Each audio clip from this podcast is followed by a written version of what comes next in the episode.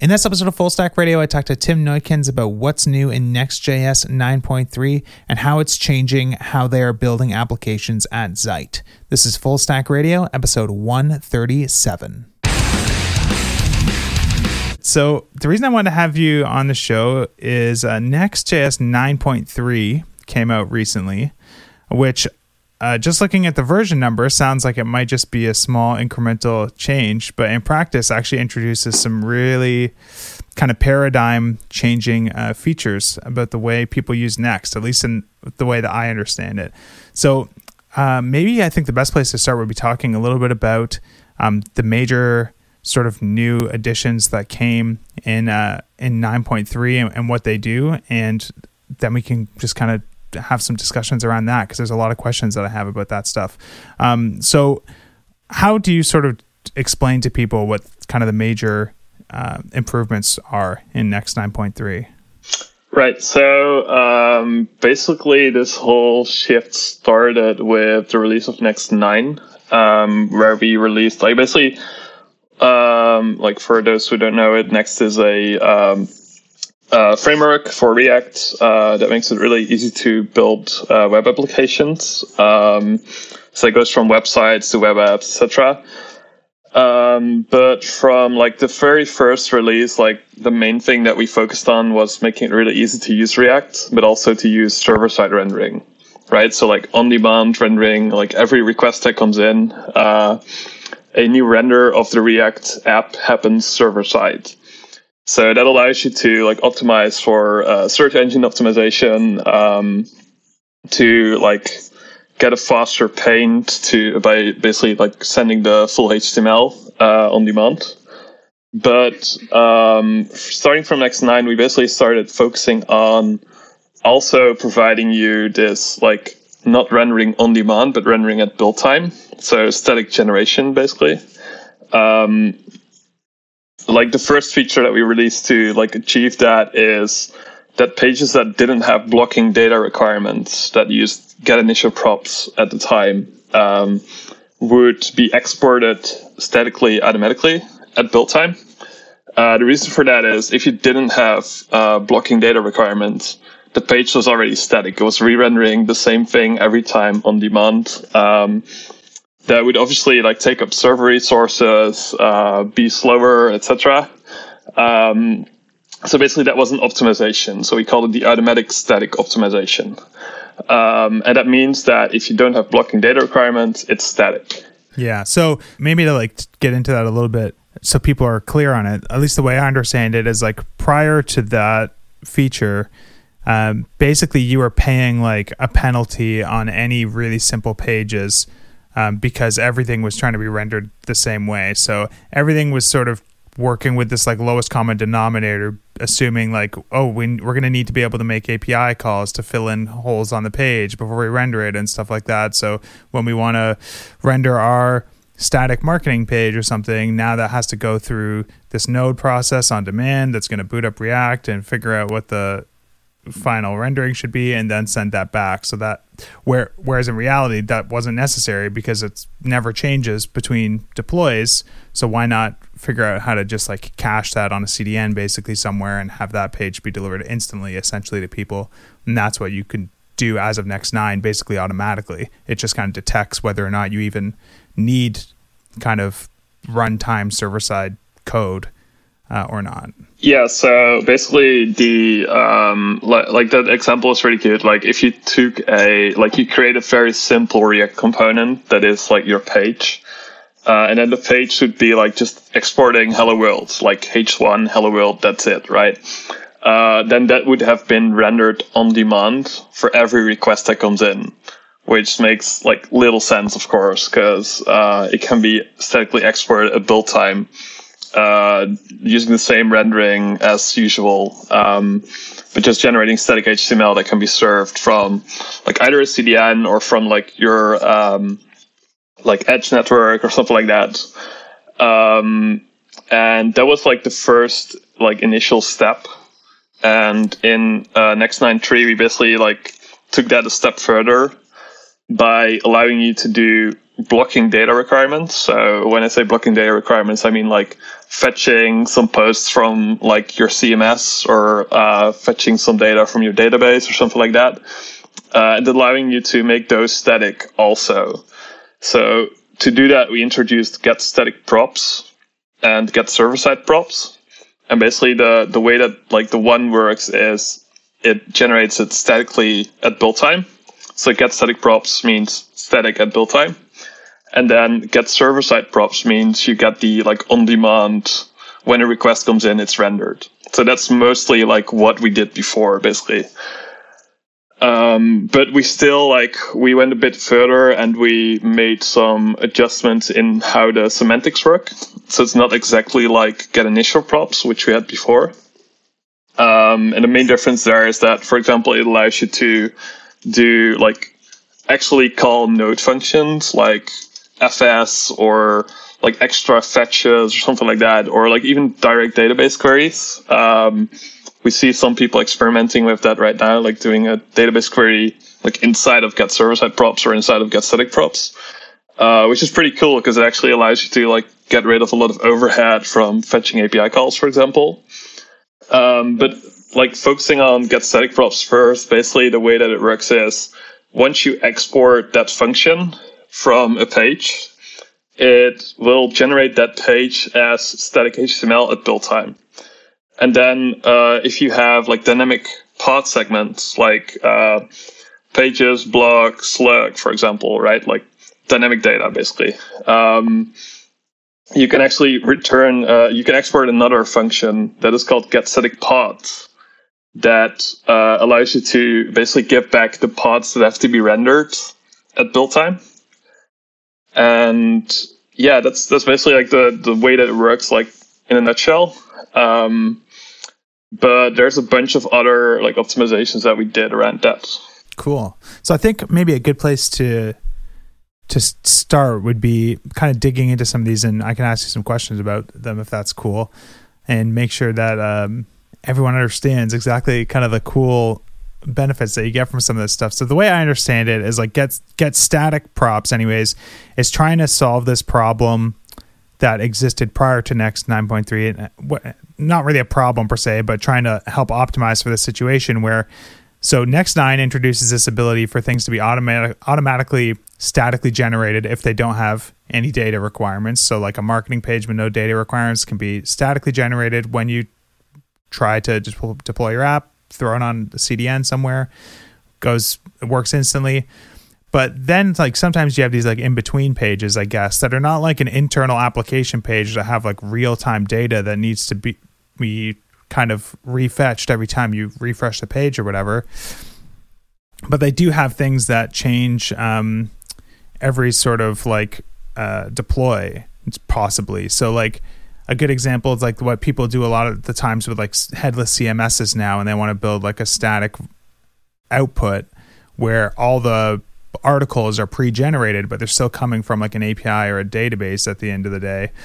It, prior to Next 9.3, you had to just use get initial props to get that, and that would be calculated every single time. But get static props is giving you the opportunity to say, well, if you do have data requirements, we'll let you get them once at build time.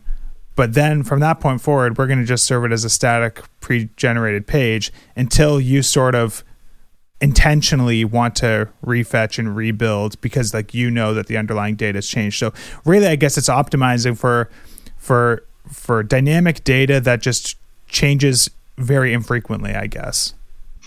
Yeah, so um that that is mostly correct. So uh, basically, like this, the automatic static exporting is uh, obviously like it works really well for marketing pages or uh, like uh, blogs that are like built by uh, like that are literally written in JSX or something like that. Mm-hmm. But then get static props basically allows you to um, get the data from somewhere else, uh, basically anywhere. Um, like it's not tied into any data fetching solution still, so you can use like GraphQL, but you can also just use like the SDK from the CMS that you want to use.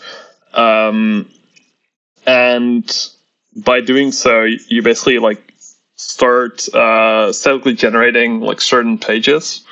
because this all works like per page. So you can say like, oh, this like blog pages have to be statically generated, but then like the other pages, like the marketing pages, um, or like a dashboard, for example, like a dashboard is a probably a better example of that. Like you want to on demand render that, uh, or client side render that, uh, depending on like what you're doing. Mm-hmm. Um, and you can basically choose per page if you want to use like get static props or get server side props.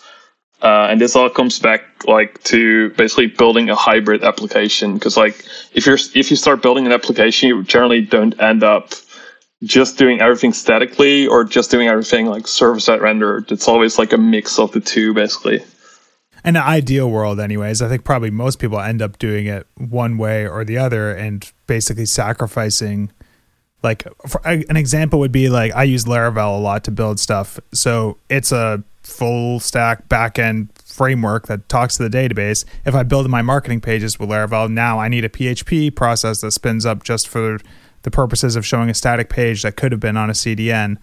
And there's no real easy way for me to like kind of build in one paradigm but have things sort of deployed in a way that makes the most sense based on the needs of that specific page, right? And it sounds like Next 9.3 is really trying hard to let people just kind of have like one authoring experience essentially, but never compromise on the output kind of approach for different pages. Everything just kind of automatically deploys in like the m- most beneficial way possible for the type of needs that those pages have. Is that kind of the right way to think about it?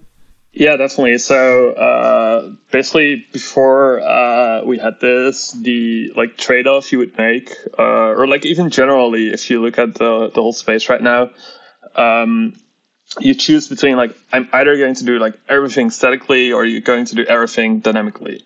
Um, but that's generally like not what you want for the general applications that you're building. Um, as you would always end up with like some pages that have to be static or like that would have be like it would be greatly beneficial if they were static, right? Yeah. Like your marketing pages serve from a CDN around the world is always going to be faster than rendering it on demand from like San Francisco or something like that. Mm-hmm. So that is like the main uh, like trade-off that you would make, and then uh, basically Next gives you the like a way to basically say like I want these pages to be static, I want these pages to be uh, to be dynamic, and then the static pages can be served from a CDN.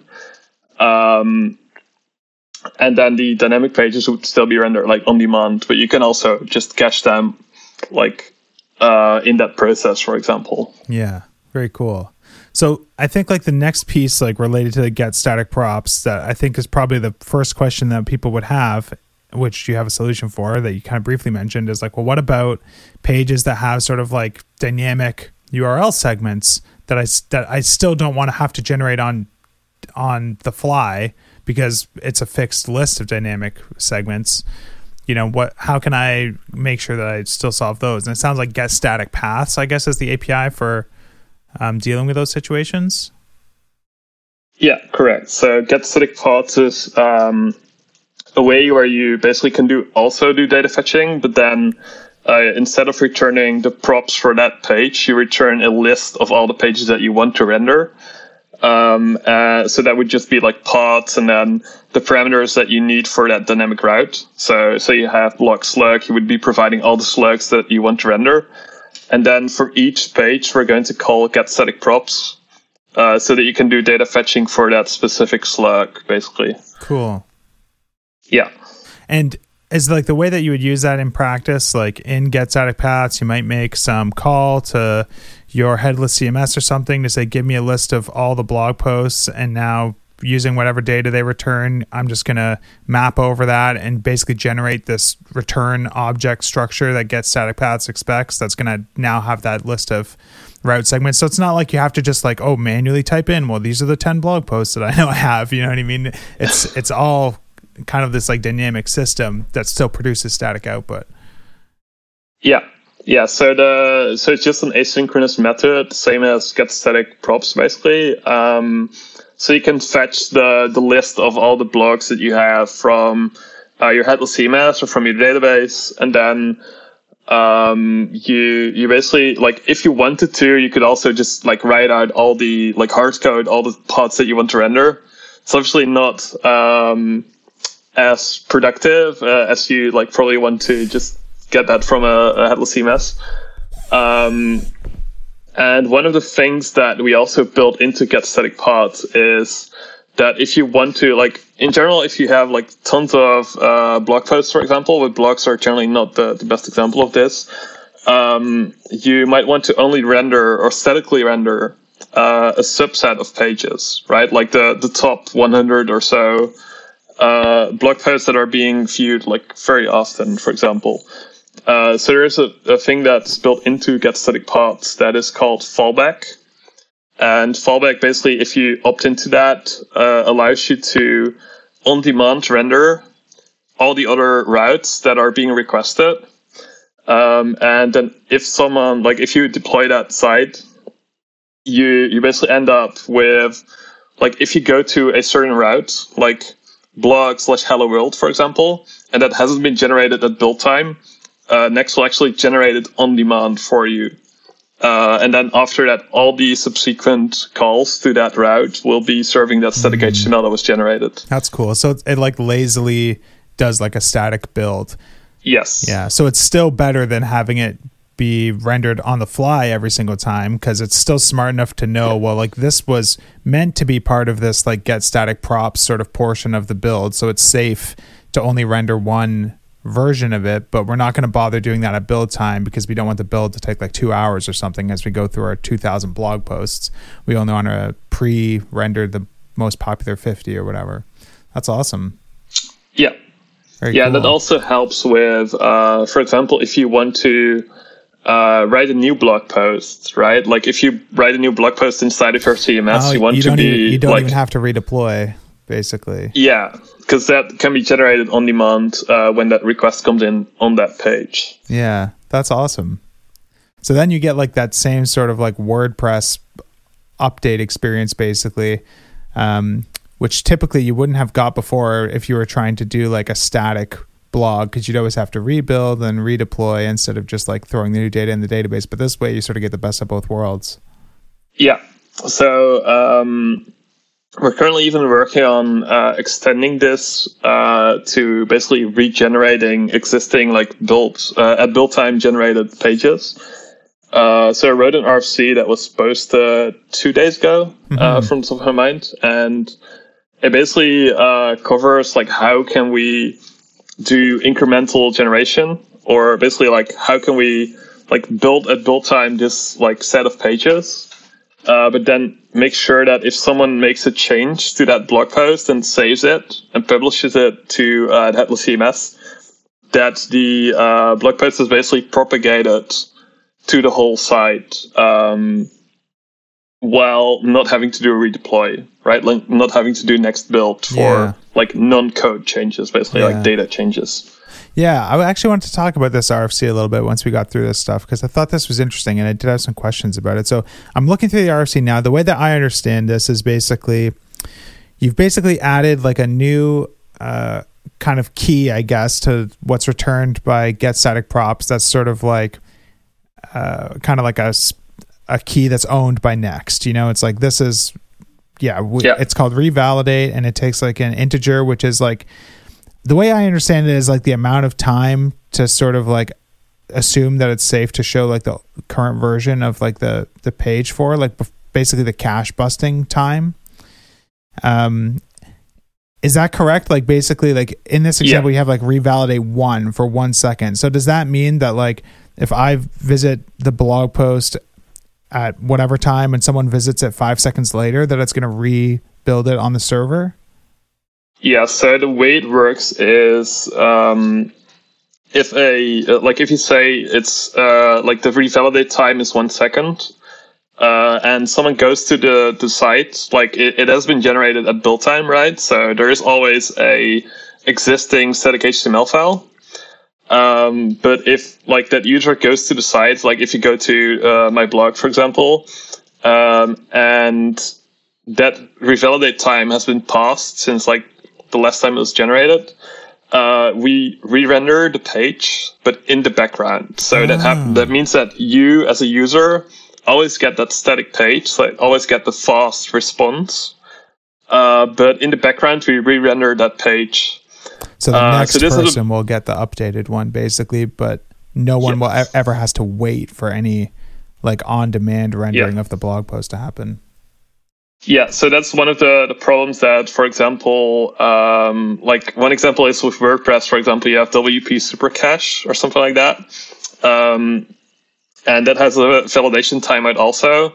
Uh, but if that timeout is surpassed, basically like that one second has passed, the new user that comes in will actually render that page and then get that re-render page back.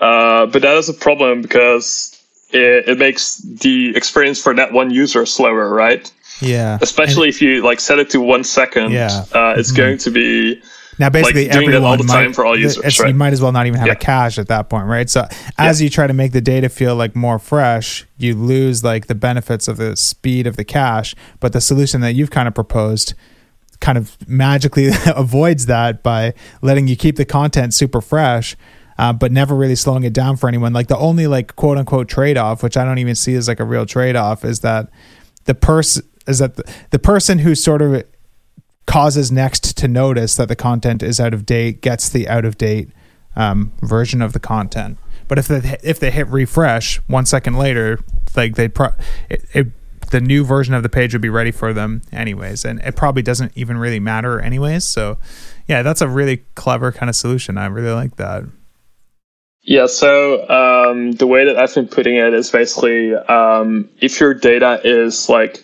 not extremely real time, so that that means like it updates more than once per second, which is like almost never the case if you talk to like any content websites.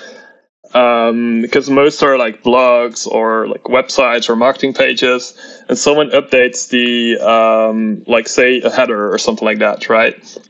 And you refresh the page two times, it's updated so, um, like that trade off is almost like always worth making because uh, the data is not that real time. Except if you use like if you have user data, then it becomes a different story, right? Uh, but for general like website purposes, it, it, makes total sense. Yeah, yeah, cool. So I think um, what I really want to spend like a lot of time on for the rest of this conversation is like the get server side prop stuff and how all, all that stuff works. But before I want to get into that, I think like uh, what we're talking about right now kind of leads into another interesting thing worth talking about, which is um, on the last podcast episode, I had Michael Chan on and we were talking about a bunch of stuff. And something that came up when we got into talking about Next for a couple minutes at the end of the episode was both of us sort of had this like assumption that like Next does a lot of like really clever, fancy stuff, like what you're talking about here with this like incremental static generation RFC. That um, on the surface, to me, makes it sound like man, that's so complicated. Like, p- probably I have to deploy this to Zeit for this to be able to work because, like, the now platform must be like handling all this stuff in some intelligent way. And um, you mentioned on Twitter that that's actually not true, and that all all this stuff can basically work anywhere that you can um, deploy a node server. So I think it'd be interesting to talk about that just a little bit, so people can like kind of get if they had the same miss or sorry incorrect assumption that I had, kind of understand like why it is that really this is like this is all part of Next, and it's not really coupled to any like infrastructure. So how does like f- kind of complex features like this that seem to like do all this fancy stuff with caching CDNs and all that stuff, like how is it possible that all this stuff is just like baked into Next in a way that makes it kind of portable and easy to kind of deploy anywhere?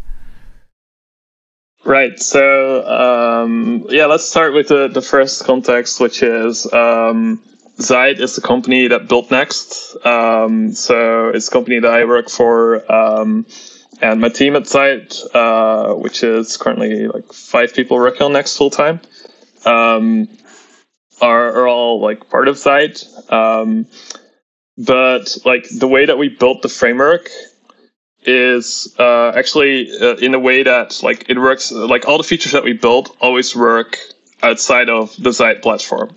So Zeit is a hosting platform. You can uh, deploy your like next steps there. It like works automatically. So basically, like everything works out of the box uh, in most cases.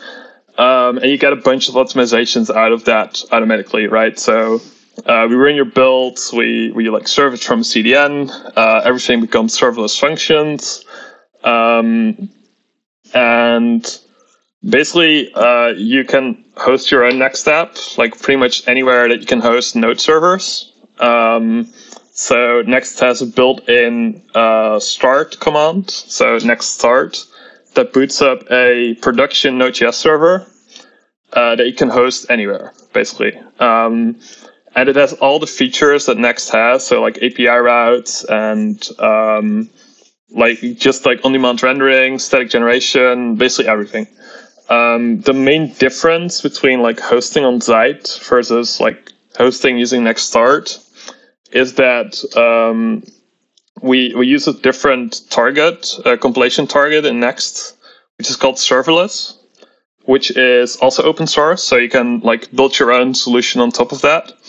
Uh, but it requires some more instrumentation because um, like the way that you can uh, like see it is like almost like next generating some containers for you but those are serverless functions. And then having to wrap them or like throw them into your right um, instrumentation uh, for hosting basically right? So like a kubernetes or something like that.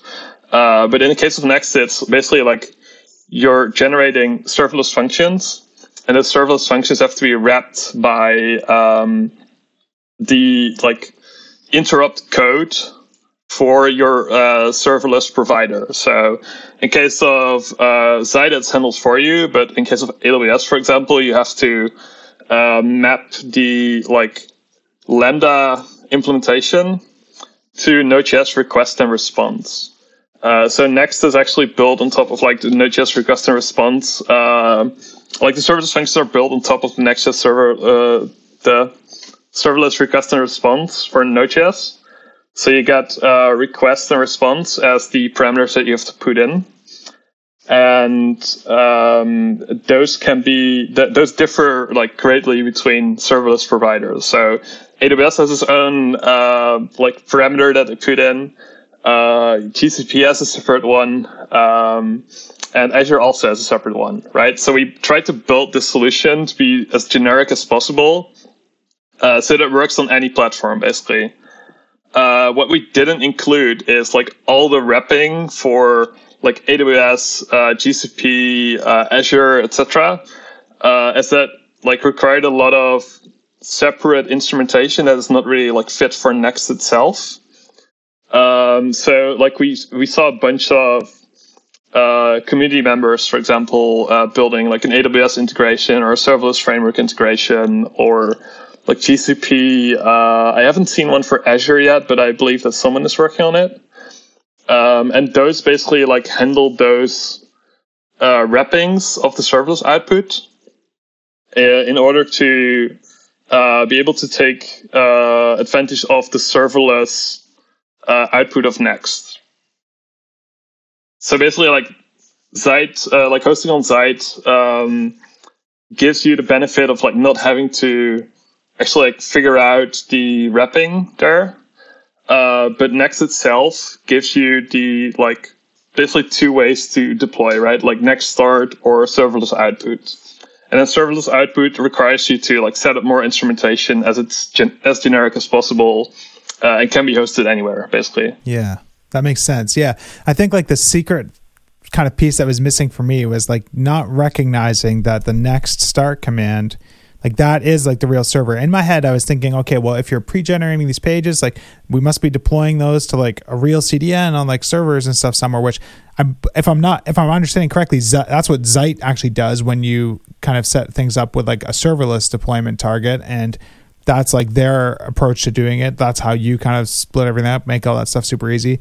But you absolutely could throw it on Heroku if you wanted to with Next Start and all your static pages are still getting statically pre-rendered and thrown in some temp folder probably i guess somewhere where it's going to read them from the server on demand and to kind of send them back instantly without actually having to do any runtime stuff. And all that stuff still works and all the performance benefits and stuff are still the same. So um, yeah that's awesome. So i'm glad that we're able to get that yeah. cleared up for sure. Yeah, and then also, uh, for example, like if you want to take care of the, the CDN part, uh, you can always put a CDN in front of your like next start command, for example. Because, uh, for example, like the into the incremental generation that I talked about, uh, it uses a HTTP spec uh, called Stale Revalidate, mm-hmm. Uh, so it can still work on other CDN providers, for example.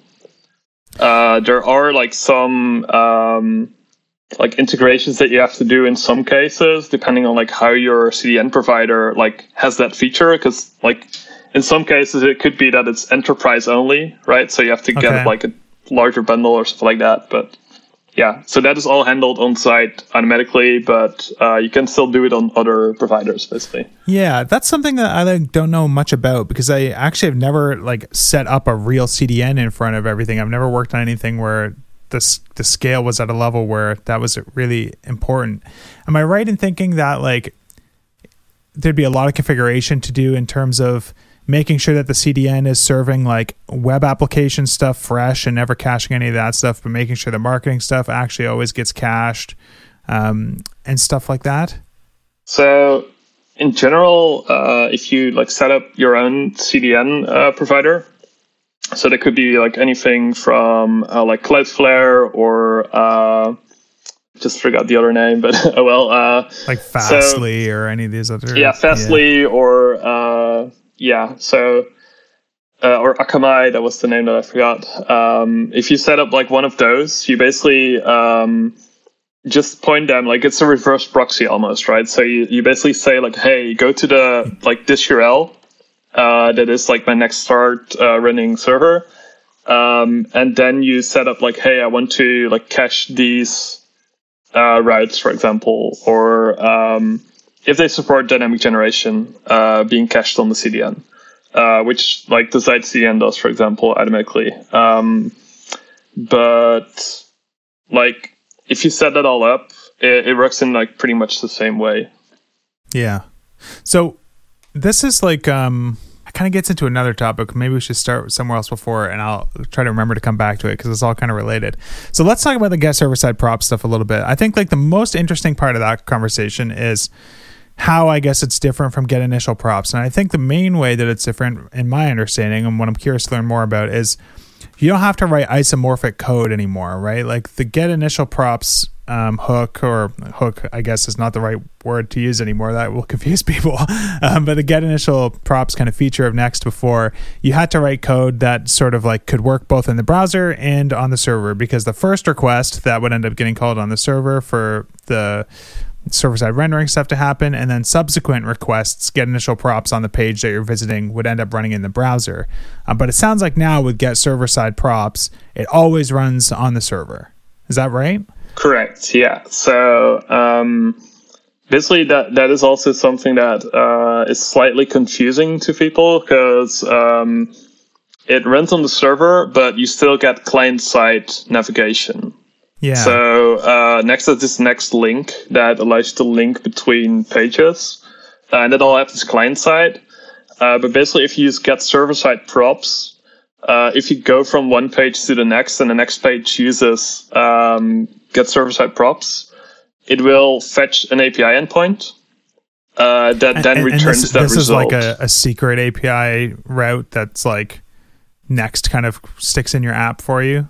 Yeah, yeah, so it's a built-in API. Yeah, it's sort of like an API route. It's it's not exactly, but um, like it, an it's internal route, route like the sort of thing that yeah. might be like four underscores, yeah. like next API sort of thing. Yeah. yeah. So so it's part of like underscore next slash um, like the build ID, etc. Um, in order to make sure that like caches are busted when you do new uh, builds, etc. Um, but basically like one of the the main reasons that we went for this approach is that we saw a lot of um, like larger enterprise sites or even like normal websites that used get initial props.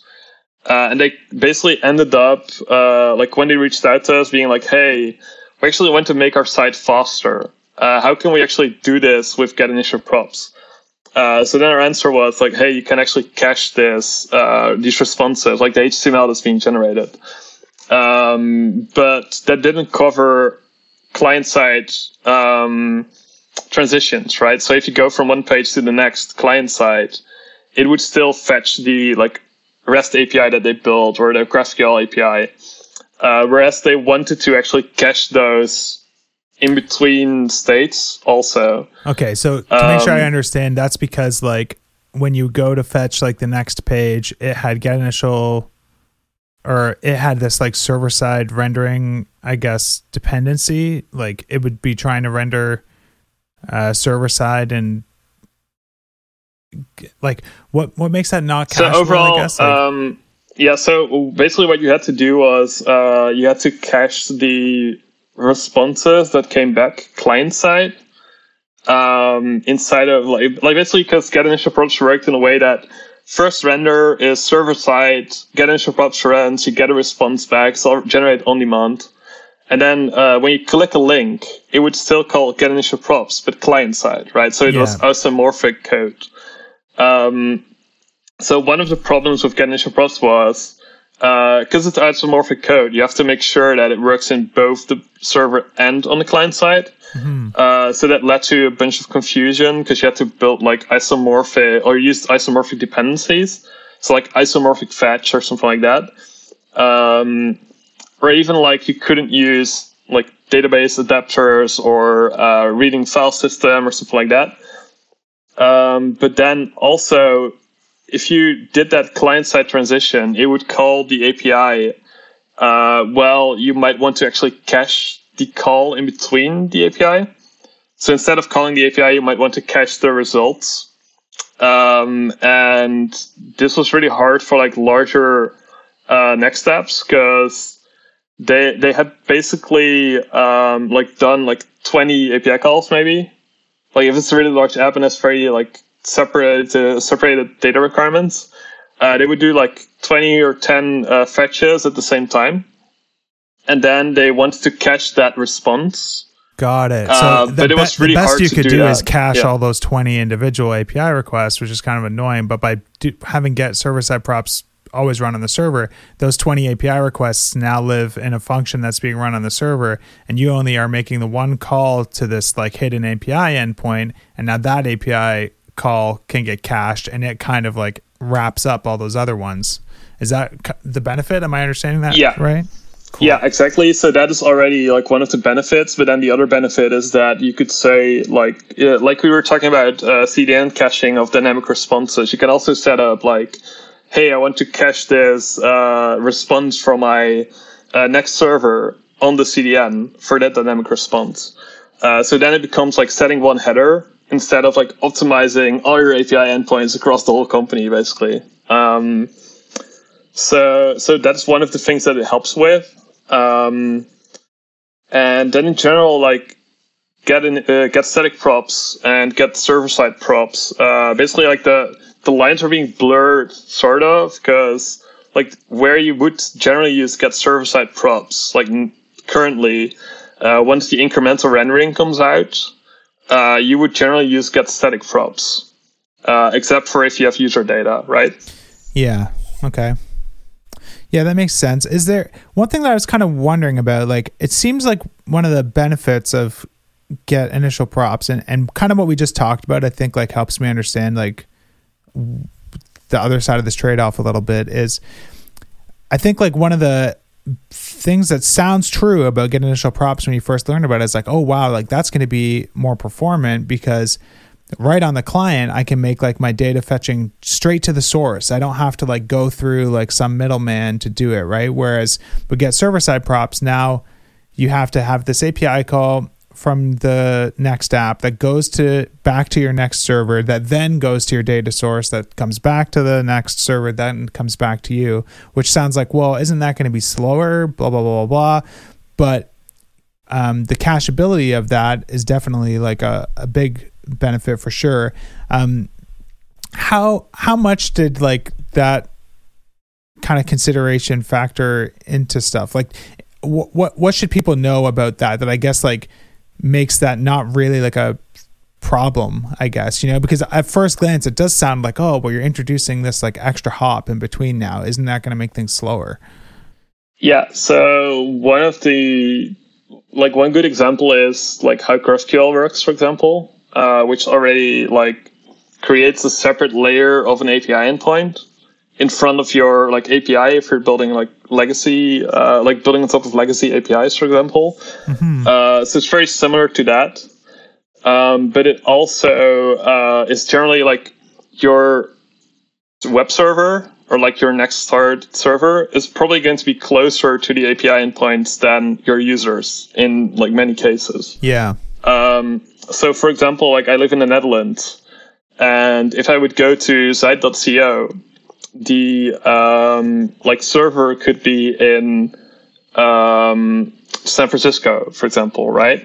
So there's a lot of overhead, and if you had like 10 API and uh, like 10 API endpoints that needed to be requested, uh, you would have the overhead of like 10, 10 API calls going around the world, right? Yeah. Instead of just one that comes back with like the minimal amount of data that you need to render that page. Yeah, that's interesting. So now with the get server side props setup in your example where you're going from Amsterdam to uh, San Francisco, you're going to make the one API request to the next server that then is going to make the 10 API requests to like the Zeit API, say, and those could all be in the same data center if you wanted to. And now, even though it's technically 11 requests happening instead of 10, uh, 10 out of those 11 requests are now going to be like probably 80% faster than they would have been um, if you had to make them all individually yourself going all the way across the world. So the whole thing ends up being way faster, even though there's one extra HTTP request. So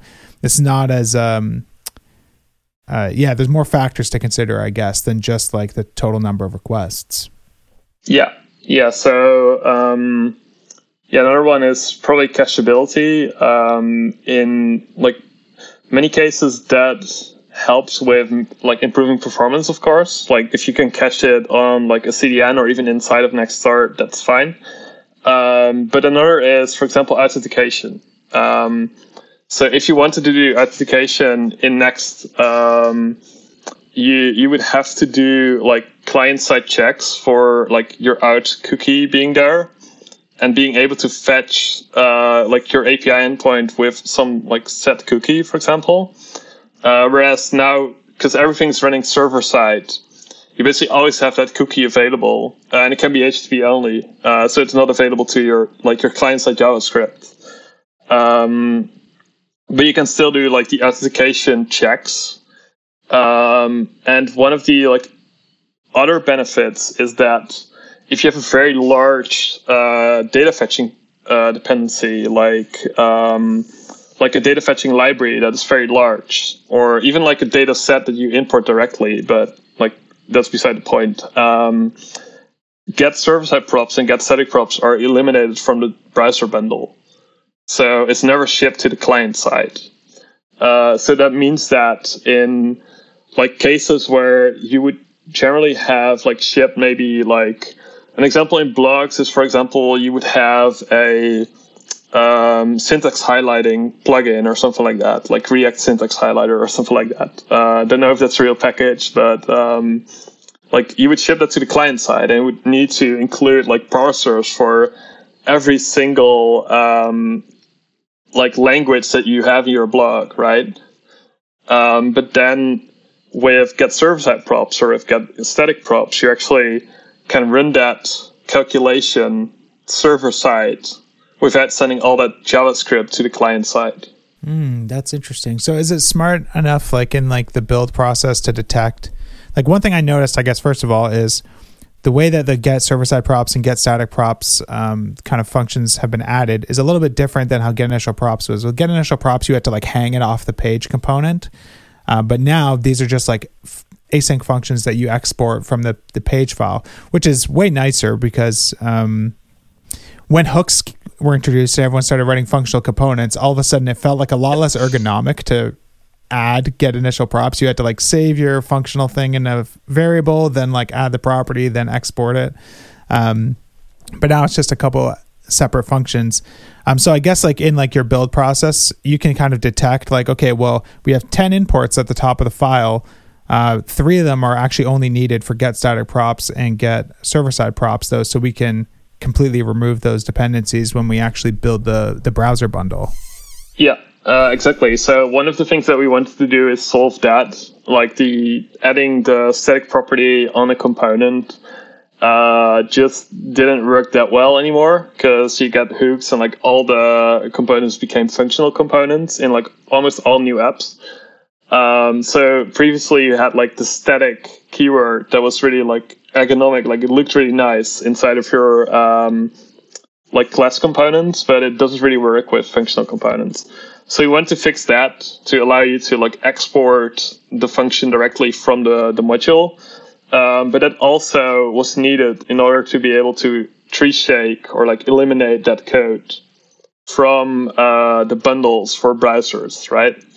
So uh, we actually have a uh, interactive playground for that. Uh, I'll share the link later. Um, but it allows you to see like what the output is after the elimination. So you basically like throw in your get static props, etc. And you can actually verify if like it tree shakes correctly for you. Um, and it does tree shake the functions, the, the variables, etc. Um, that are only used inside of get static props or get server side props.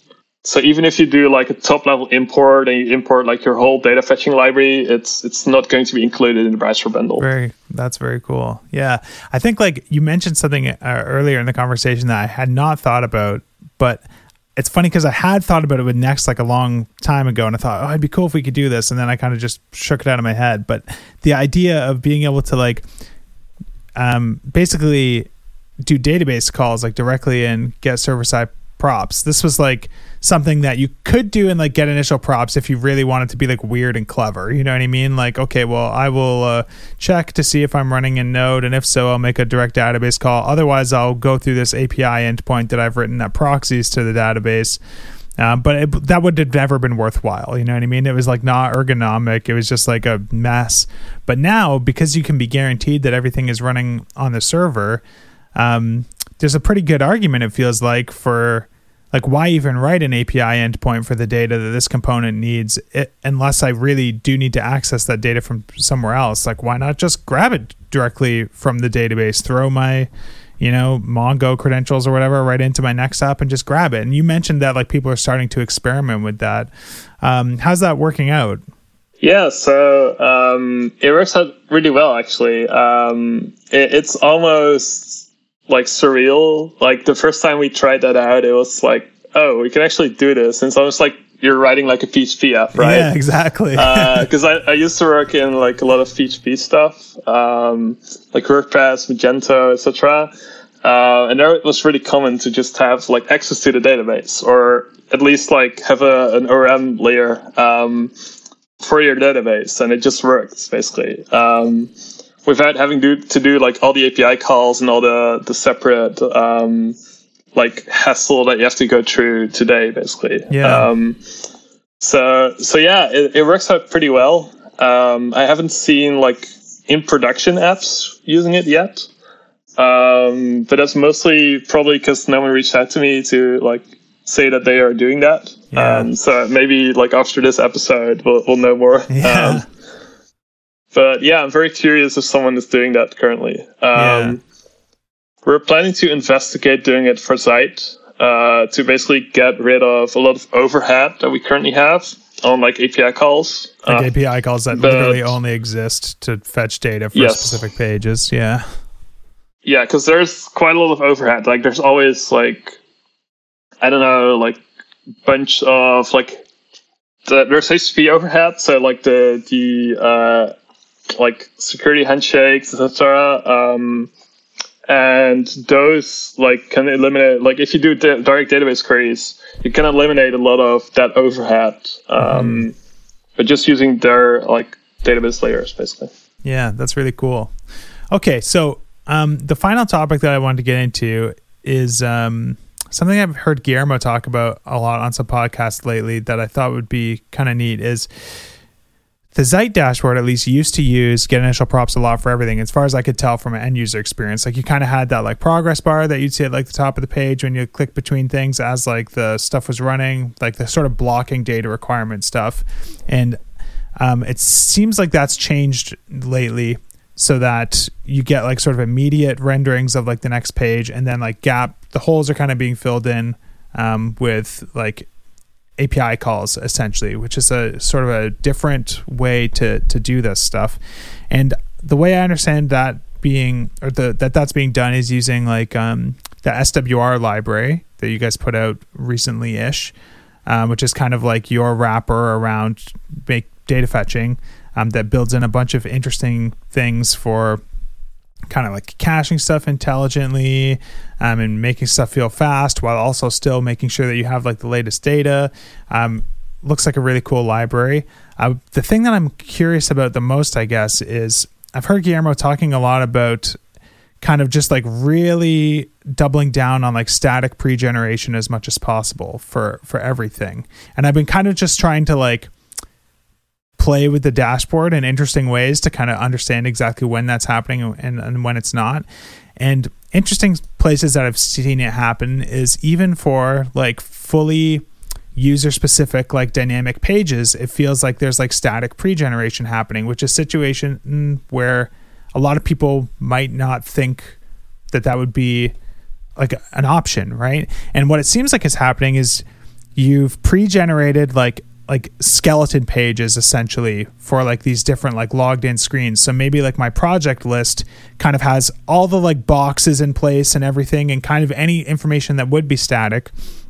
But the stuff that has to come from the API just has like kind of little placeholder blocks, the sort of thing that you might probably familiar with on like facebook.com when you go there and you're waiting for it to load you see like a kind of like a, a skeleton version of a post with just like some gray boxes and stuff like that and then the data um, gets filled in. And I think the part that's interesting about it is the fact that um, in a typical React app, like a non-next, non-like pre-generated React app, you can do the same sort of thing, but still like the first page request is going to be like just like your empty div with your app ID. You get the JavaScript, you have a white screen for a second while you wait for React to boot up. Then React shows you like the skeleton screen as the API calls get triggered. Then the data comes in and then it fills in. But the way the Zeit dashboard works is you get that pre rendered HTML back that is empty. Um, and the API, then React boots up, then the API calls start happening, things get filled in. Um, but I think what's I want to talk about that I think is interesting about that is um, it's easy to assume that like next is server side rendering that shell when you visit that page, but I'm pretty sure it's not. I'm pretty sure that that's coming from a CDN. Um, so do you mind talking about that a little bit? Yeah. So um, we we basically like for historical context, uh, we built Next for our own website uh, like three years ago and it started out as all being server side rendered.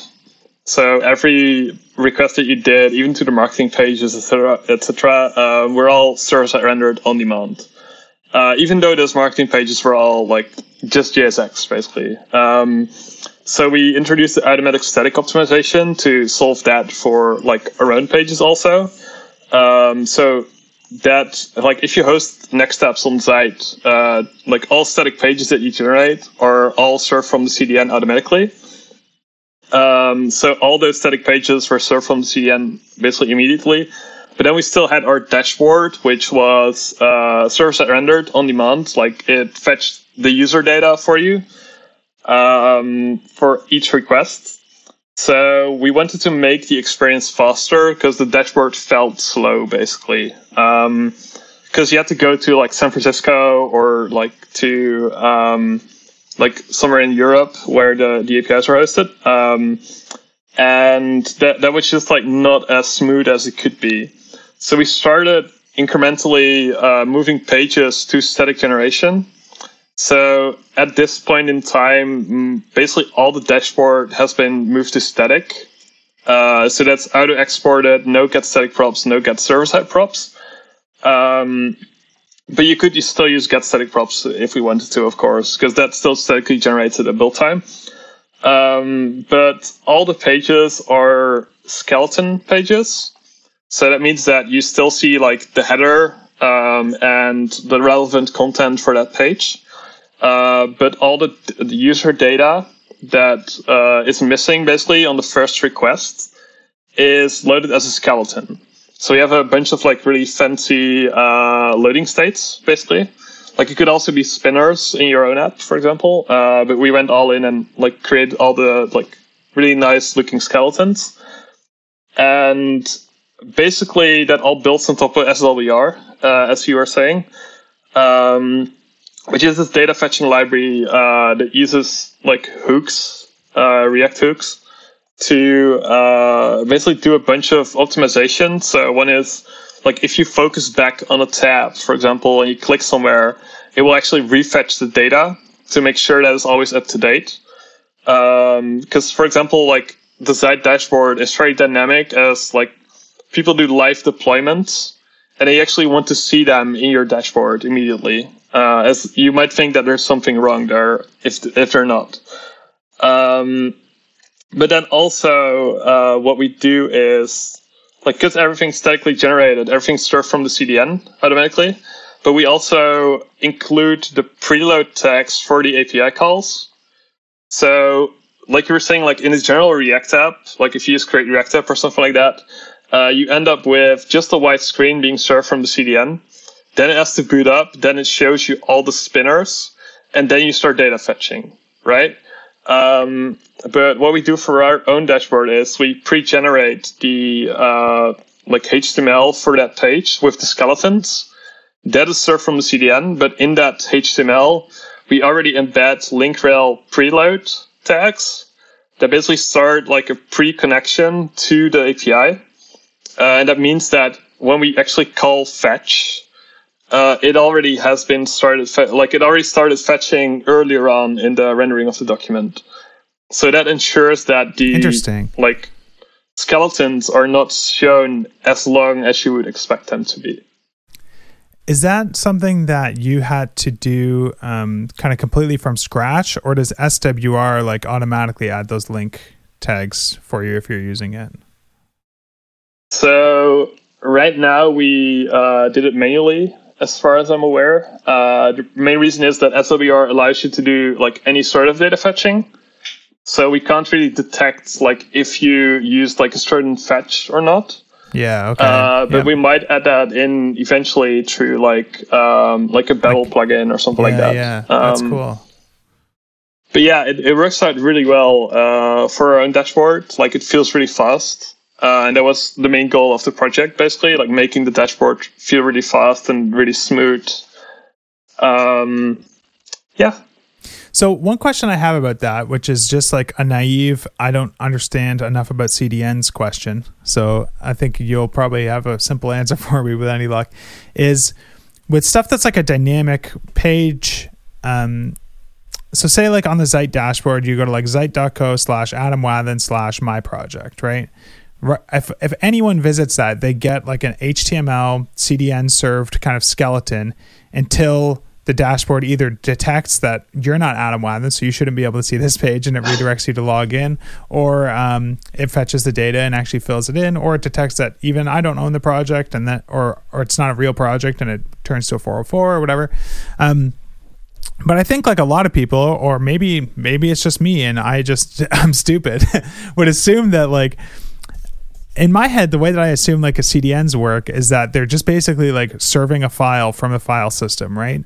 But there is no like Adam Wathan slash my project.html file that exists on the CDN server because in Next you define that as like, you know, a square bracket project name square bracket dot like JS dynamic route, right? Yep. So does that mean that like when I deploy my next app with um Zeit that you're like basically like configuring like the CDN, like creating configuration rules that say like when this like regular expression is matched for the route that it should serve this square bracket dynamic route pre-generated file. Yes. So um, the way that works is we we generate the like if you use Next Start, for example, the, the router is built into Next Start, mm-hmm. right? Uh, so that already knows like how to serve uh, dynamic routes, for example uh, on Zeit, we actually generate the routing rules for our uh, our proxy server, basically. Yeah. Um, so it all happens on the proxy. So you don't have like a next start or Node.js server in between. And that's what uh, lets so those serves, be like served from the edge, basically, instead of like where the yeah. server is actually running. Yeah. Yeah.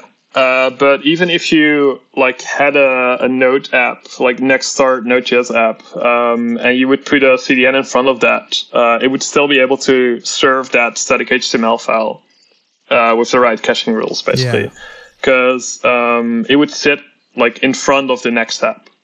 Yeah. Right. So, um, so basically, like you can configure the CDN being like, hey, if a 200 is returned, cache it for like that lifetime that you would specify, basically. Yeah. In that case, so that would only yeah. cache it for like that exact URL, not like if I went to my project two, it would have to hit the next server again to find out that even though yeah, it's reser- it's serving the same file, I can't like reuse like the cache from the first time because there's no way for it to know, I guess, right? Yeah, yeah, but then even then, it's still like minimal overhead because sure. um, the, the it's static files being served from Node, basically. Yeah. Um, but if you did deploy yeah, that the, with Zeit, it would know, like because it yes, does configure all yeah, because it integrates with the CDN rules. Yeah. yeah, so it's even faster, yeah. basically. Yeah, very yes. cool. So it, it integrates with the the proxy that we have, basically. Um, and we can do that because we basically like have the parts of the framework and the parts of uh, the the platform. Uh, so we know like this is going to work in this way, and then you can serve it uh, up in that way. Um, yeah, one good thing to like mention is that uh, like if you go to the Zeit dashboard and you go to like slash uh, like your name, for example, uh, it would actually serve up that skeleton with the like whole skeleton of the dashboard. So you would see the like makeshift dashboard with skeletons. Uh, but after that, if like you're not logged in, you're either sent to the logged in page mm-hmm. or you're sent to uh, a 404 page if it's not in your user uh, account, basically. Yeah, so it's it's like yeah. I was having this conversation with my friend Jonathan this morning because I was kind of showing this to him because I thought it was cool.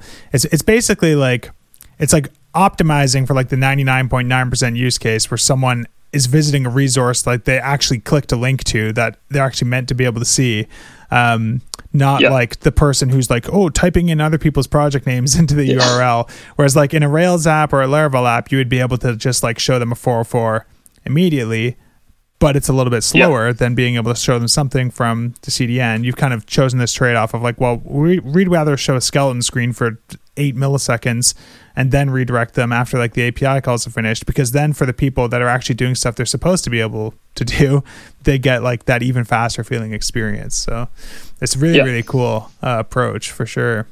Uh, what I think is interesting is like the switch from get initial props, the like kind of blocking data fetching that you were doing before for everything. Like you're you haven't even switched to like get server side props. Like you basically just decided, well, we're just going to make fetch calls like from the client to, uh, to get the data now instead. Yeah. Was there do you mind like talking a little bit about like that change in mindset because if it, it felt like before this like uh you guys seem to feel like pretty strongly about the idea of like trying to get like server side rendering making sure all the data is there for anyone who visits it um, but now sort of switched to like fetching the data on the client. Yeah, um, the the main reason for it uh, was a lot of profiling of our own app. So it, it really depends on like what app you're building, but in our case, uh, the way that we build it, uh, like we, we first tried to optimize what we already had.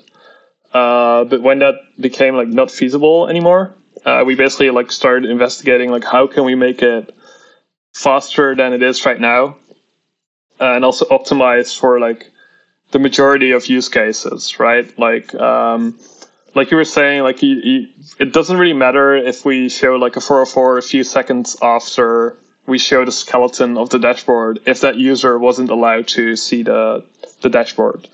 Um, another like example of that is uh, we do a cookie check in a, a script tag that is in the head, uh, and that allows us to basically like do a pre-elimination of users that aren't logged in, like showing them the login page almost immediately, instead of going through like having to boot up React, having to like wait for the components to render, etc., and then going to the login page. Uh, so you can basically like eliminate a lot of overhead on users uh, to begin with. Um, but overall, for our case, we, we did a lot of investigation in like how long React hydration takes for like our tree that we wanted to render, um, and uh, a bunch of other optimizations that we investigated, basically. Yeah, yeah. I think the what the way that I see it, I guess, like what what makes it seem like it makes sense to me is like before all these kind of optimizations existed in Next that let you kind of treat different types of content in different ways. It really sounded to me like it made sense to try and render everything ahead of time for like SEO reasons and you know crawlers and all sorts of stuff and and it seemed like the the goal was like you want someone to see something immediately right? You don't want people to have to to wait for stuff. And we have to solve this problem for public pages where the, the content needs to be there. So let's start with like a solution that just kind of handles everything and kind of optimize the per use case kind of situations as we go. And and now with like all these new features and stuff that i've been added to next it's really easy to pre-generate like a marketing page in a way that's crawlable by Google that's even better than how it used to be with Next a year ago, where it would have to be generated on the server on demand. And for someone who's logged into an application, like they don't really care that the data is rendered right into the HTML document, like when they first click it, right? In fact, they'd probably rather that whole app feel faster by having like the skeleton load right away and then subsequent page clicks navigate immediately instead of having like that progress bar where you're waiting for all those get initial props API calls to happen. So it's it's it's pretty cool because it it ends up feeling like a better user experience for everyone in every use case instead of having to optimize for one at the expense of another which is that to me is like the whole the whole overlying like idea that makes me the most excited about next like just the fact that you're you're finding ways to let people build things using a single paradigm without having to make trade-offs that usually come with that yeah and then also uh, like we we can keep iterating on the solutions that we put out there, uh, which yeah. is the most exciting to me. Like uh, maybe a year ago, like you said, we we introduced automatic static optimization, um, but now you can actually do like full static pages, and it's still all pages related, right? Like every page can be a different trade off that you want to make. Mm-hmm. Um,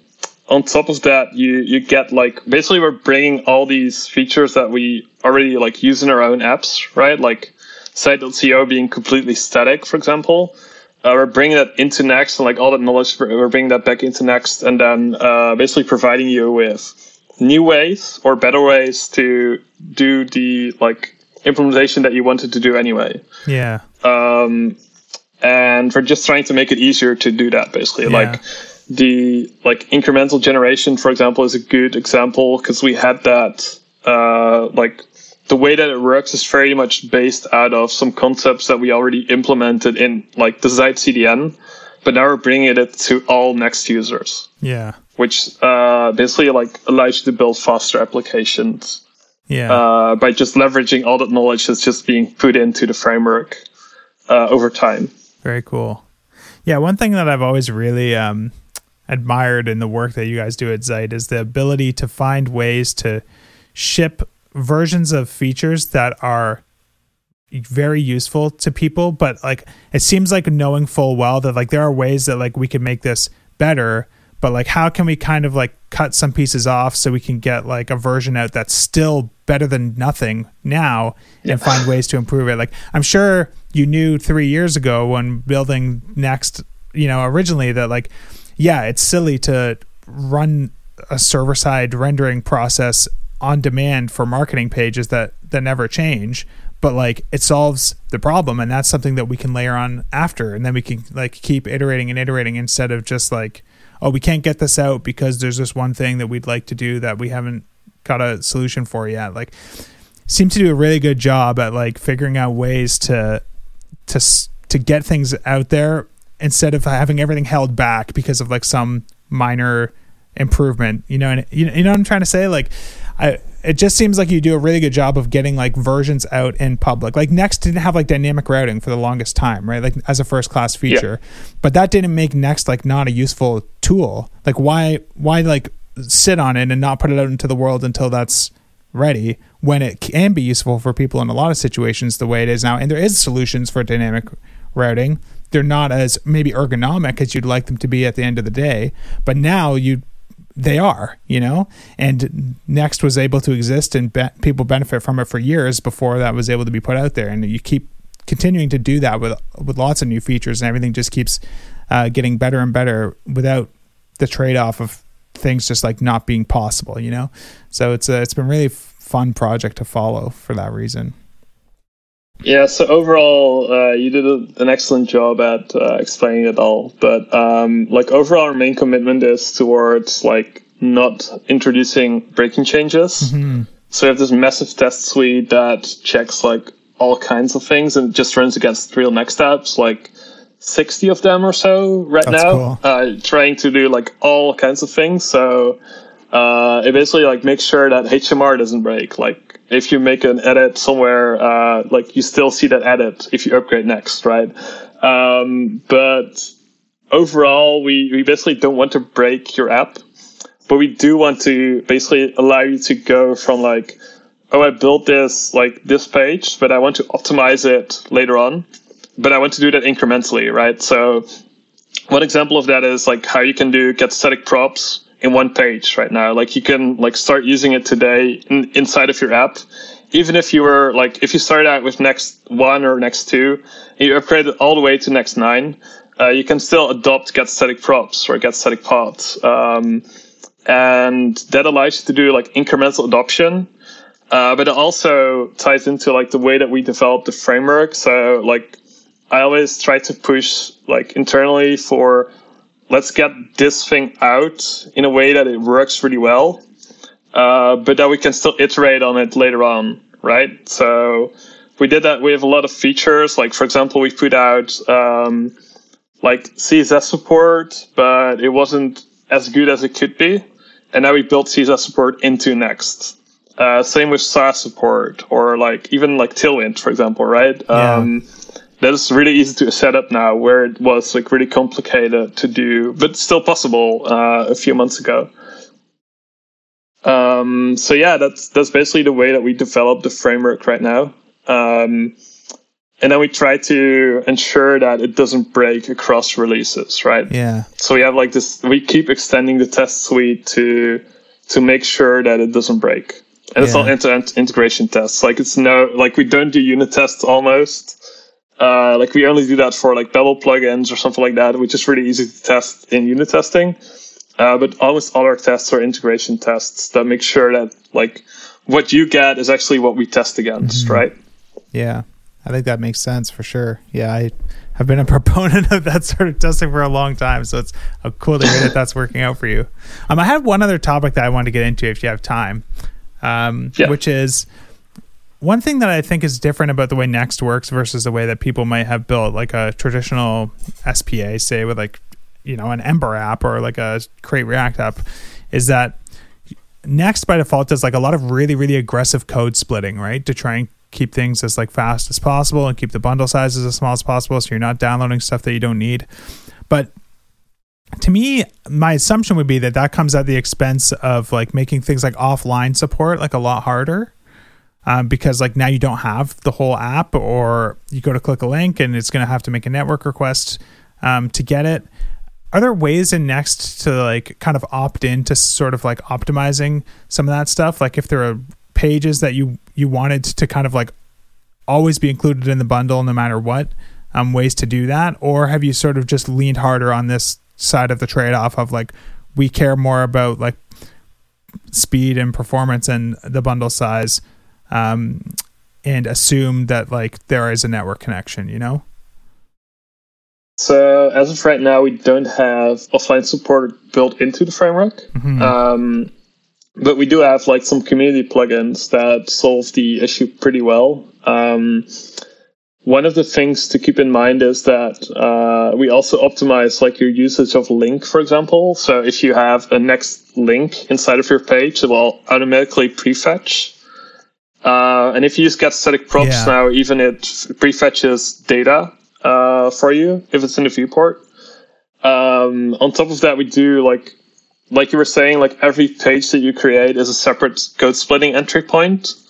So that means that every um, like page that you create has a separate JavaScript bundle. Uh, but starting from next 9.2, we also introduce like optimizations on top of that that actually makes sure that if you have like a really large dependency, like um, for example, you would import like a full Markdown parser or like a really large library, and uh, that is being used in two pages, for example, it will actually split out that into a separate bundle, and that would be loaded only on those two pages. And when you navigate to them, basically. Um, I'm not sure if that makes offline support harder or not. Um, because the prefetching basically allows you to like once you go to a page and there's a net- network connection uh, the prefetched pages will allow you to like just switch between the pages because the data and uh, code is already there. Um, but if you wanted to like make sure that you download the whole application you would need to send every single bundle for every single page in your app to that user. Um, and that might make sense for like dashboard type applications, right? Where it's like almost like downloading a full app uh, onto your phone, for example. Um, but for like general websites, like your homepage or like your documentation website, it, it might not be the best trade off, basically. Yeah, yeah. Is uh is that something that like a problem that you think is in like scope for Next to tackle? Like, do you want Next.js to be like the best React framework for building offline apps, or um, is that sort of just like fundamentally at odds with trying to solve the other problems that you're trying to solve with Next? Like, obviously, like there's some situations where offline support is important, and there's other situations where it's not, and speed and all that stuff is way more important and that seems to be like what's being solved so far. I guess i'm wondering like do you think it's even possible to solve both at the same time? Like historically i think people would say no but then some of the other initiatives that you've taken on with next like the stuff that we've been talking about today has sort of proved that you know sometimes you can find like solutions that just let you kind of get the best of both worlds which you guys seem to be really good at doing. So i'm just curious if that's something that you guys uh, uh, think about a lot So offline support, like built into Next, is on the roadmap. Uh, we're working on a bunch of other optimizations first, like the incremental generation, um, and things like we're, we're currently investigating like how to do uh, internationalization, for example, which is also a very complicated topic. Um, but still, like it's really complicated to set up. So we're trying to figure out like how can we make it easier to set up. Um, and yeah, I'm definitely not uh, saying that it's never going to happen because we, we can definitely work on like something that makes it easier to implement there. Because I don't think that the like the way that Next is set up currently like is at odds with offline support, for example. Uh, and even like the, the community plugins that exist to do offline support or do uh, service workers, for example, yeah um, they work really well, and the people that want to use them are using them. Cool. Um, so it's almost like the like the way of releasing stuff in the like that you were explaining of like there are community solutions for it, and if they have a lot of traction or like a lot of people ask us for it, we're we're definitely going to investigate it. Yeah, very cool. Is there any other cool stuff that you're working on with Next? Like the you, we've talked a lot about the incremental static generation stuff. Is there any other uh, cool projects you're working on that you're willing to spill the beans on, or Yeah. still too early? Uh, so one thing that that we didn't mention uh, so far is preview mode, uh, Okay. which already is out in Next 9.3, uh, which is also built into like Next Start, etc. Um, and it allows you to like if you build a static website today, you you basically have to rebuild if you make changes in your site of your editor, right? Like inside of the CMS. Um, so, for example, you go to your CMS and you make a change to the title, and then that editor of the website, who can be like someone that's completely non-technical, uh, probably wants to see the change before it goes live, right? Sure. Uh, it could be that they make the title too long because then that like screws up the layout, for example. Um, but they generally want to check. So um, we built a feature into Next, which is called Preview Mode, that allows you to bypass the static generated HTML file and get it generated like on-demand generated uh, version of the page uh, with like when you're in preview mode. So the way that it works is you have an API route where you basically say, "Hey, I want to start up a preview mode session," and that sets a cookie that then bypasses the static generation part of Next. And that means that inside of get static props, you get a preview variable that allows you to fetch data from another source or the same source with additional uh, options, basically. Uh, and that works with pretty much all CMS providers right now. Um, so it allows you to like basically get previews on your live website um, without much effort. Basically, like all you have to do is opt into the the preview mode um, bypass uh, session, basically. Very cool. So yeah, that's a super that is, useful feature. Yeah. And then another thing that we're working on is uh, environment support, so .env, because um, currently it's very complicated to basically like decide what environment variables are going to be accessible to the client side or not.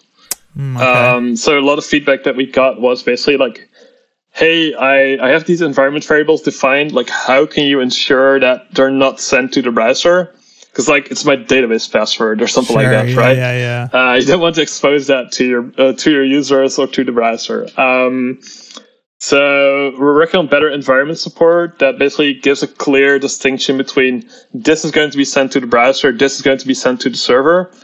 And then we also found that like almost 50% of all Next apps use .env. Uh, and .env is like loading the .env file uh, and a bunch of other uh, variations of it. Um, so we're bringing that into Next to make it easier to set up like environment variables locally in production um, and in testing environments, basically. Uh, so that's something that we're working on. And then there's a bunch of other things that we're working on, but this is like what's going to be out very soon. Awesome.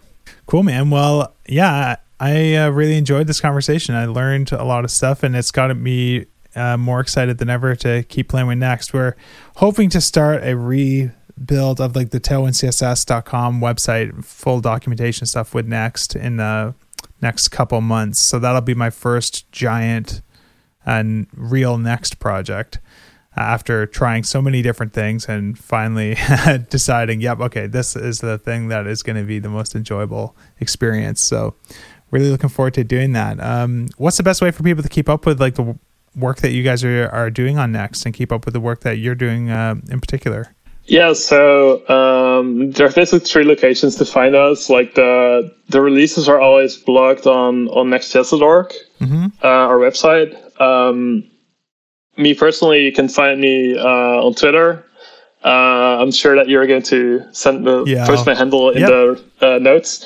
Uh, and um, basically, uh, at Zeit HQ is where we always tweet about new releases. Um, under the the Zeit handle. Um, yeah, and if you want to like tr- start trying out Next, you can also like go to next.org slash learn to basically go to an interactive guide uh, on how to get started with Next.